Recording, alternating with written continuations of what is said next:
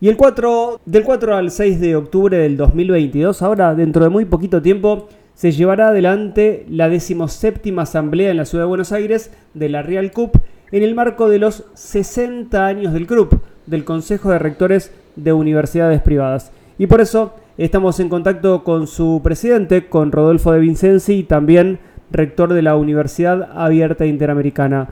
Rodolfo, buenas tardes. Juan Pablo Regalado te saluda. Gracias por este contacto con nosotros. ¿Qué tal Juan Pablo? ¿Cómo te va? Un gusto estar aquí compartiendo este espacio con vos.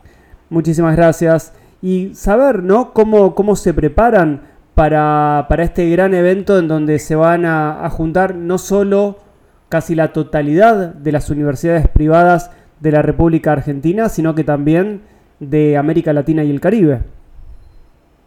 Sí, efectivamente es un, un encuentro muy relevante para la educación superior te diría que junto con el de la Conferencia Mundial de, Educación Superior, que obviamente es un encuentro mucho más global, desarrollado por UNESCO, probablemente de los más importantes que tengamos acá en el continente por el nivel de convocatoria que va a tener, ¿no? Esperamos un número por encima de 150 rectores eh, de toda Latinoamérica y, y, en un marco de una agenda muy muy interesante, ¿no? Como bien te decía, la Asamblea de RALCUB, que es una red que agrupa a las asociaciones de, universidades nacionales, como, como el caso del Consejo de Rectores de Universidades Privadas, sus equivalentes en toda la región, este, y que nuclea hoy más de 650 universidades, estamos hablando de un número de más de 5 millones de alumnos de toda Latinoamérica, y son las instituciones que tienen la representatividad para dialogar con el Estado, con la sociedad civil, con el mundo de la empresa de cada uno de sus países, ¿no?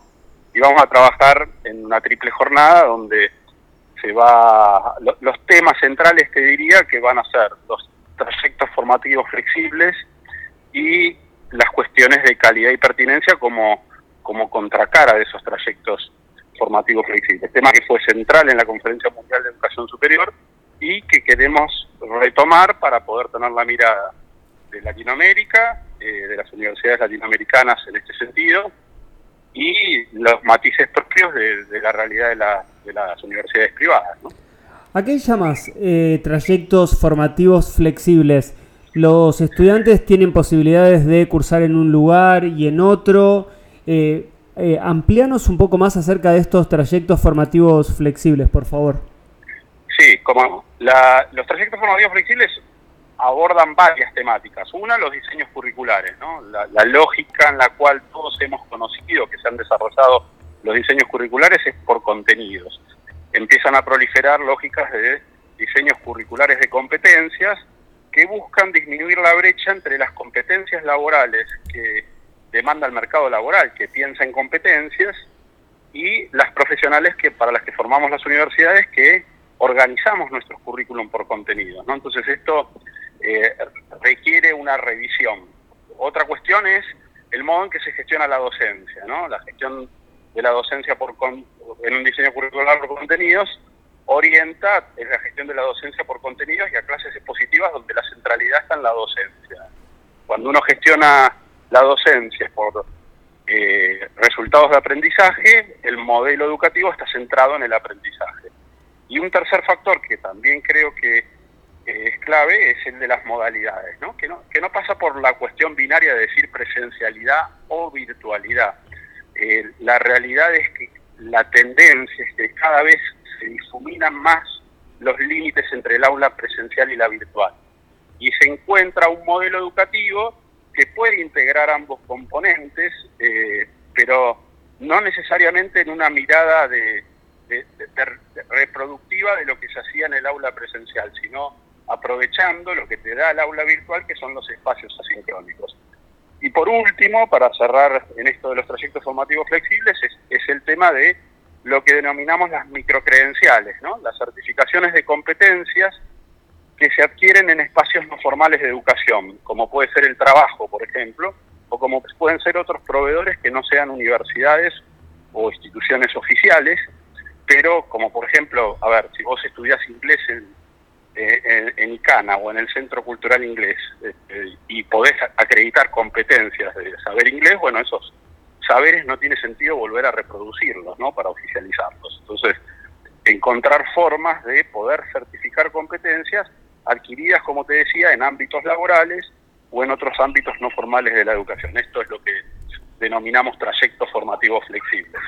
Cuando comenzábamos a charlar hacía referencia a la cantidad de países que van a estar presentes y obviamente la cantidad de rectores. ¿Y tienen trabas en alguno de los países? ¿Es fácil unir esta idea de una formación de trayectos flexibles? ¿Es lo mismo pensarlos para la Argentina que quizás pensarlos para Costa Rica, por ejemplo?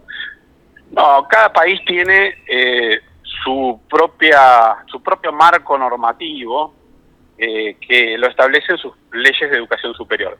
Igual lo que te puedo decir que sí es común en Latinoamérica, inclusive en el mundo, eh, es el predominio de la autonomía universitaria por sobre la intervención estatal. Eh, y eso obviamente es clave en la posibilidad de desarrollar trayectos formativos flexibles. O sea, si hay algo que requieren los trayectos formativos flexibles es que no se pretenda burocratizarlos, ni tampoco se pretenda generar un, órgano regulador centralizado. O sea, requiere desarrollos de autonomía universitario y esto es lo que más se debe comprender para no ir en el sentido contrario de lo que eh, se producen como demandas, ¿no?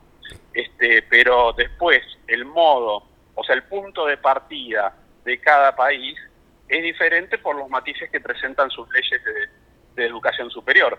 Lo que sí queremos fijar es cuál es el norte adecuado, el, el, llamémoslo el ecosistema adecuado para poder desarrollar trayectos formativos flexibles y no olvidar la otra parte, ¿no? que es calidad y pertinencia, sin perder calidad y pertinencia, porque de esto se trata, eh, los si los trayectos formativos flexibles no pueden asegurar criterios de calidad y pertinencia, entonces no tendrían sentido, pero están, o sea, por lo que se viene trabajando y las experiencias que vienen existiendo a nivel global, se sabe que puede haber una muy buena combinación de ambos aspectos.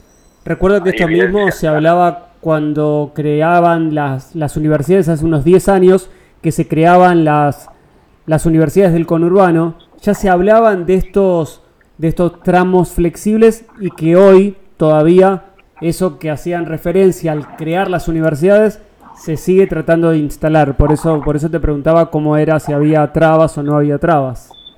Sí, hace muy poco hemos organizado un seminario sobre, sobre, esta, sobre esta temática, sobre el tema de las microcredenciales, que, eh, en el cual lo hemos organizado Group SIN OEI y que ha sido alojado en el Ministerio de Educación, en el Salón Blanco del Ministerio de Educación de la Nación, y en la cual han participado, bueno, presidente y vice del CRUP, del SIN, este, un montón de rectores de ambas, les diría que estaba presente una enorme cantidad de los rectores de todo el sistema, privados y públicos, eh, representantes de la OI y también representantes de los sindicatos y representantes de las empresas. Y, y, fue muy interesante ver algunas experiencias, como el caso de Boca, donde sobre estas cuestiones de microcredenciales ellos ya vienen trabajando y han hasta inclusive incorporado en los convenios colectivos, en sus propios convenios colectivos de trabajo, para que las microcredenciales puedan significar un plus sobre los sueldos de sus empleados, porque buscan un alineamiento entre eh, eh, esas microcredenciales y aquello que puede mejorar la productividad de las empresas en las cuales trabajan. Claro. Y finalmente, para, para ya despedirte y agradecerte, obviamente, ¿cuáles son los retos que debe asumir tanto el club como la Real Cup de cara a los próximos cuatro años a partir de ahora? Mira, yo creo que hay una, una realidad que es que la tercera y cuarta revolución industrial nos ha expuesto frente a escenarios que cada vez se presentan más dinámicos, complejos, inestables y altamente demandantes. Y frente a esos escenarios hay que ser capaz de dar respuestas con calidad y pertinencia.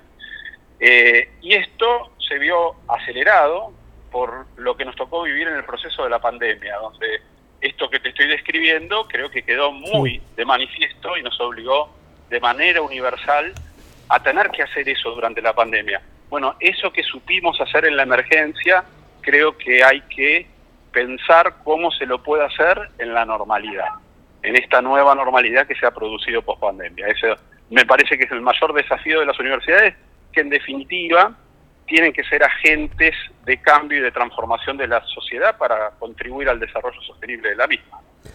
Rodolfo de Vincenzi, presidente del CRUP, del Consejo de Rectores eh, de Universidades Privadas y rector de la Universidad Abierta Interamericana. Nos vemos del 4 al 6 de octubre, tanto en la universidad como en el gobierno de la Ciudad de Buenos Aires, para, para compartir la decimoséptima asamblea en la ciudad y obviamente para celebrar los 60 años del Consejo de Rectores de Universidades Privadas de Argentina. Un abrazo grande y gracias por este contacto con nosotros. Gracias a vos, Juan Pablo. Saludos a vos y a toda tu audiencia.